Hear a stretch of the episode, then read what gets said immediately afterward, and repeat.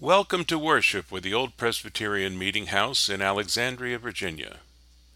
This virtual worship service is brought to you in a time when we join you in practicing social distancing to curb the pandemic virus. We pray that in the not too distant future we will welcome you in person when you visit us in Old Town Alexandria.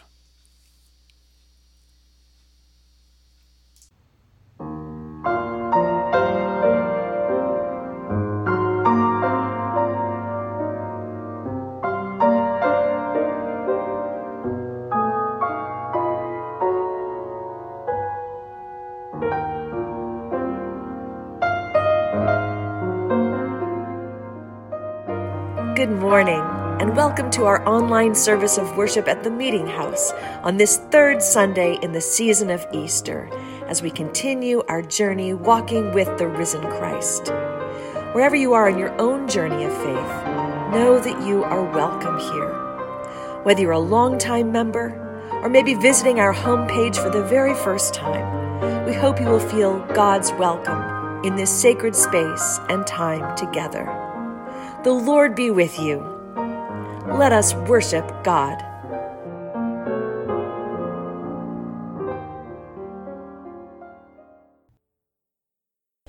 A reading from the Gospel of Luke, chapter 24. Now, on that same day, two of them were going to a village called Emmaus, about seven miles from Jerusalem, and were talking with each other about all these things that had happened. While they were talking and discussing, Jesus himself came near and went with them, but their eyes were kept from recognizing him. And he said to them, What are you discussing with each other while you walk along? They stood still, looking sad. Then one of them, whose name was Cleopas, answered him, Are you the only stranger in Jerusalem who does not know the things that have taken place there in these days? He asked them, What things? They replied, The things about Jesus of Nazareth, who was a prophet, mighty in deed and word before God and all the people, and how our chief priests and leaders handed him over to be condemned to death and crucified him. But we had hoped that he was the one to redeem Israel. Yes, and besides all this, it is now the third day since these things took place. Moreover, some women of our group astounded us. They were at the tomb early this morning, and when they did not find his body there, they came back and told us that they had indeed seen a vision of angels who said that he was alive. Some of those who were with us went to the tomb and found it just as the women had said but they did not see him. Then he said to them, Oh, how foolish you are, and how slow of heart to believe all that the prophets have declared. Was it not necessary that the Messiah should suffer these things and then enter into his glory? Then, beginning with Moses and all the prophets, he interpreted to them the things about himself in all the scriptures. As they came near the village to which they were going, he walked ahead as if he were going on. But they urged him strongly, saying, Stay with us, because it is almost evening, and the day is now nearly over. So he went in to stay with them. When he was at table with them, he took bread, blessed, and broke it and gave it to them. Then their eyes were opened, and they recognized him, and he vanished from their sight. They said to each other, Were not our hearts burning within us while he was talking to us on the road, while he was opening the scriptures to us? That same hour, they got up and returned to Jerusalem, and they found the eleven and their companions gathered together they were saying, The Lord has risen indeed, and he has appeared to Simon. Then they told what had happened on the road and how he had been made known to them in the breaking of the bread. May God bless this reading to our hearing and our understanding. Amen. Some walks are longer than others, not because of the miles involved or even because of the landscape, but because of the burdens we carry. In today's gospel lesson, it isn't the seven miles from Jerusalem to Emmaus or even the mountainous terrain that weighs down the disciples. It is the trauma of Good Friday and the loss of hope.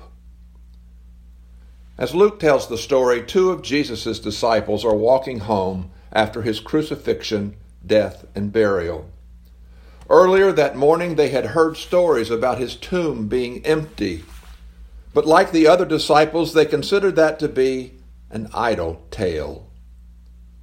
They may have remembered what Jesus said about rising from the dead, but in the heat of the moment, that too seemed like an idle tale. And so they head for home. As they make their way toward Emmaus, they engage in what Anna Carter Florence describes as the post tragedy thing, rehashing and replaying every detail in an effort to make sense of what had happened in Jerusalem. The walk to Emmaus has been described as the walk of every Christian, and for good reason. When you think about it, it has all the elements of the Christian life faith and doubt, the risk of discipleship, the inability to believe what others tell us, and the struggle to understand the Scriptures and the sacraments. The disciples' walk addresses anyone and everyone who finds him or herself doing the post tragedy thing. It is the walk of lost hope through the valley of disillusionment. We know this walk because of the many burdens we carry. Burdens like the loss of a job, a missed opportunity, a broken relationship, an unexpected disease, or the death of a loved one. And thanks to the restrictions imposed on us by the coronavirus, we must now carry these burdens alone, without the help of friends and colleagues, while working from home, teaching our children, and caring for our aging parents. We know this walk, and we know all about the trauma talk it engenders. As Luke tells the story while trudging toward home and talking through the trauma they had witnessed in Jerusalem, the disciples are joined by another traveler who ask what they are talking about. The question stops them in their tracks. One of them, Cleopas, says to the stranger, Are you the only one in Jerusalem who does not know the things that have taken place there in these days? Jill Duffield likens this to someone coming up to us in a grocery store and asking, Why are you wearing that mask? What do you mean, why am I wearing a mask? Are you the only person on planet Earth who has not heard about the global pandemic and all the pain and suffering it has wrought? Trauma often causes us to speak with a bit of sarcasm and even anger when hit with a question like that. But Jesus doesn't let Cleopas's question throw him off track. And to their credit, the disciples don't let the stranger's seeming ignorance keep them from sharing their sad story. They sum up their sad story with these wistful words We had hoped that he was the one to redeem Israel. That is what hope sounds like when it's been traumatized.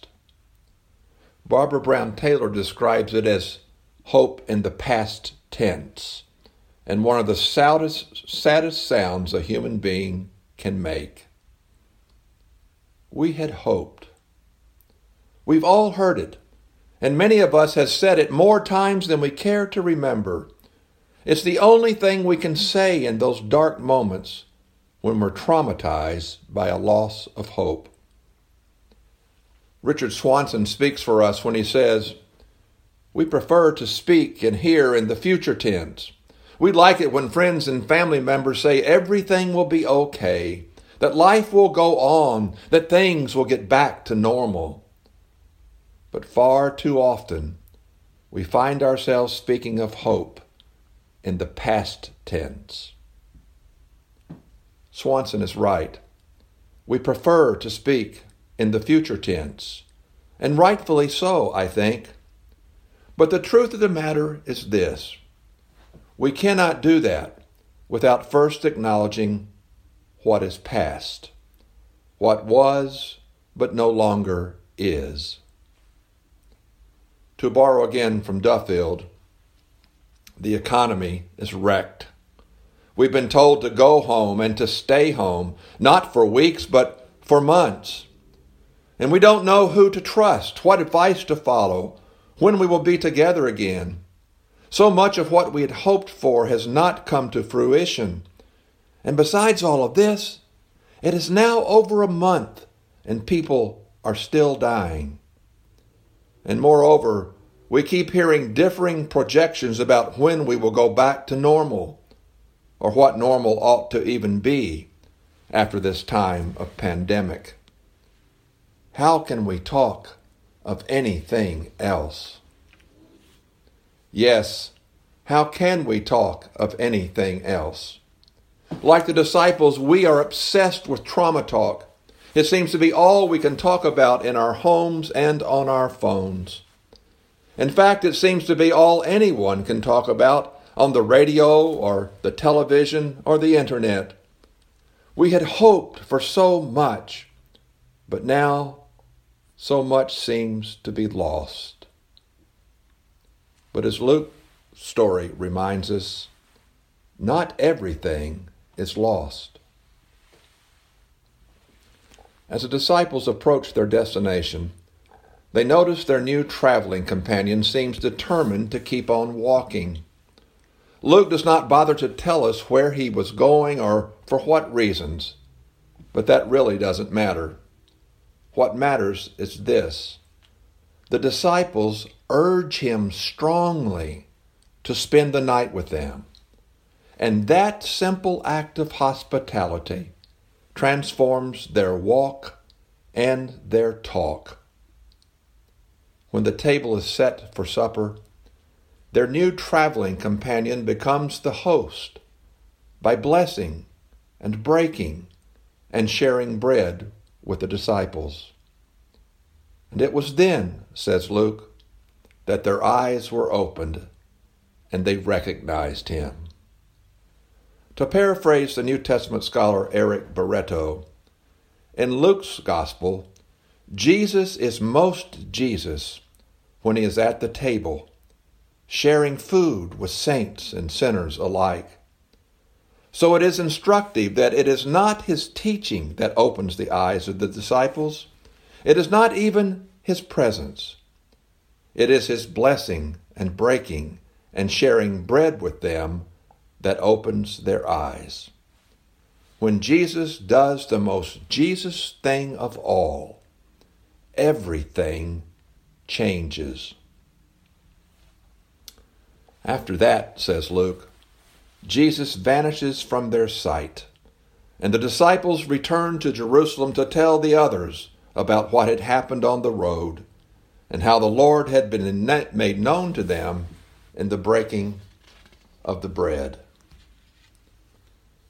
It is a great Easter story, a story that gives us a lot to think about, especially in this time of uncertainty. It reminds us how Jesus is with us even when we cannot see him. He is with us as we talk of all the trauma in our lives and in our world. He is with us as we grieve over what was but is no more. Hope in the past tense. He is with us as we walk our long and lonely roads. And that, my friends, is good news, life changing news for us and for the world. Frederick Buechner explains it this way Jesus always approaches in the midst of real life and the questions that real life asks when we are broken and vulnerable. The sacred moments, the moments of miracle, are often everyday moments. The moments which, if we do not look with more than our eyes or listen with more than our ears, reveal only a stranger walking the road beside us, or a meal like any other.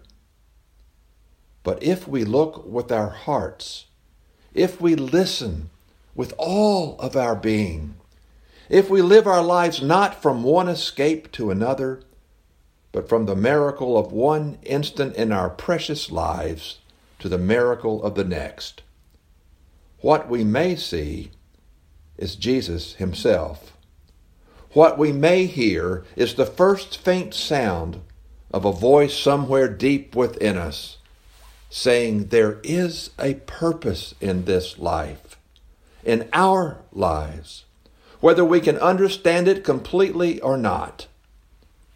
And this purpose follows alongside of us through all of our doubting and being afraid to a moment when suddenly Suddenly, we know for sure that we are in the hands of God, whose name is love. This is what the stories of resurrection mean, because Jesus is the love of God, alive and among us. So, on this, the third Sunday of Easter, in the year of the great pandemic, let us look with our hearts and listen with all of our being for the risen one who walks with us every step of the way. Amen. As we move into a time of prayer together, we lift up a joy this week of clearer skies and a healthier planet as we celebrated Earth Day and we ask that you hold so many in our congregation who are suffering loss from the coronavirus in your prayers, including Sam's husband, Margaret's brother, and Aaron's dear friend. Let us pray. Elusive God, companion on the way, you walk behind, beside, beyond you catch us unawares. Break through the disillusionment and despair clouding our vision, so that with wide eyed wonder we may find our way and journey on as messengers of your good news as we offer our prayers for the world. Gracious God, breathe new life into all who despair. Heal all who need wholeness in body and in spirit, lifting up the lonely and depressed, empowering those suffering and barely surviving. Wrap loving arms around all who grieve. Comfort the anxious, the exhausted, the fearful. Stand fast with all victims of abuse and violence. Fill each of us with your Holy Spirit so that we might bear one another's pains and burdens with profound patience and tender care, even as we help our country heal by sheltering at home, in prayer, and waiting. Merciful God, Parent of the risen Christ, help us to know your presence. Help us to pause, listen, hear, and follow. Guide us on the path of discipleship, so that as you have blessed us, we may be a blessing for others, bringing the promise of your kingdom, heaven on earth, with each of our acts and each of our words. Open our hearts to your power moving around us and within us until your glory is revealed in our love of both friend and enemy in communities transformed by justice and compassion, healing all that is broken. As we pray now the prayer your Son taught us so long ago, saying, Our Father, who art in heaven, hallowed be thy name. Thy kingdom come, thy will be done, on earth as it is in heaven. Give us this day our daily bread, and forgive us our debts, as we forgive our debtors. And lead us not into temptation, but deliver us from evil. For thine is the kingdom, and the power, and the glory forever. Amen. May the grace of Jesus Christ, our risen Lord, and the love of God who raised him from the dead, and the power of the Holy Spirit, who fills the world with new life, bless and keep you this day and every day. Amen.